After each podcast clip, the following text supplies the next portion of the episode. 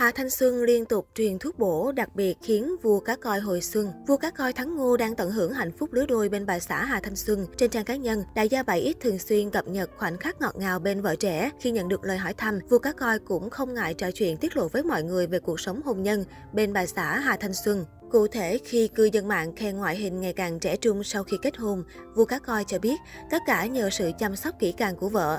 Anh và bà xã có nhân sinh quan giống nhau, hòa hợp tính cách và tương đồng suy nghĩ. Một nụ cười bằng 10 thang thuốc bổ, ngày nào cô ấy cũng cho mình uống thuốc bổ. Thắng Ngô hào hứng. Tuy nhiên, Thắng Ngô cho biết hiện tại vợ chồng anh đang tạm xa nhau. Hà Thanh Xuân về Mỹ lưu diễn, trong khi doanh nhân 7X ở lại Việt Nam tiếp tục công việc. Dù mỗi người một nơi, nhưng hai người luôn dành tình yêu thương cho nhau. Vua cá coi sắp xếp công việc sẽ sang Mỹ tháp tùng vợ. Ngược lại, Hà Thanh Xuân cũng chăm chỉ về Việt Nam với chồng nhiều hơn.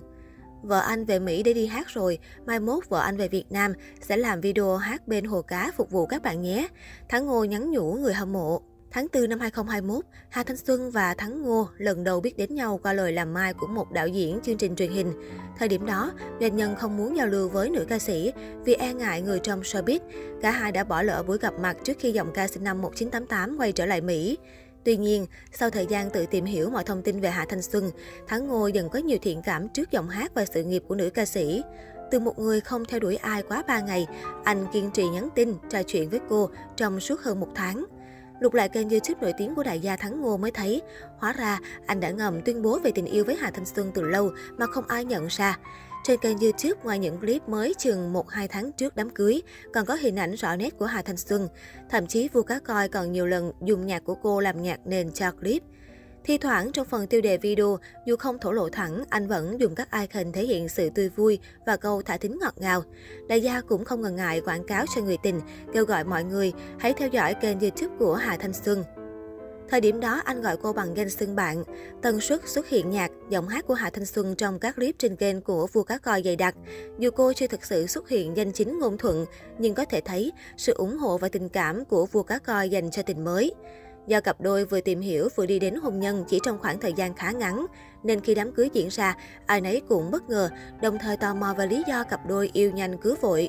Ngoài ra, khi nói về mối quan hệ với vợ mới, vị đại gia này khẳng định tình yêu của ông và Hà Thanh Xuân không liên quan đến vật chất, bởi lẽ nữ ca sĩ có rất nhiều đại gia khác theo đuổi. Nếu vì tiền, cô đã không chọn Thắng Ngô. Sau một thời gian khép lại ồn ào về hôn nhân, vua cá coi đang tận hưởng cuộc sống vợ chồng hạnh phúc bên bà xã Hà Thanh Xuân. Trước lời chúc sớm có quý tử, vị doanh nhân này đã có phản ứng vô cùng bất ngờ. Cụ thể, doanh nhân 7X vừa cập nhật khoảnh khắc ngọt ngào sánh đôi bên vợ trẻ đi ăn uống. Chia sẻ khoảnh khắc được vợ chăm sóc tận răng, gấp ớt tận miệng, vua cá coi dí dỏm.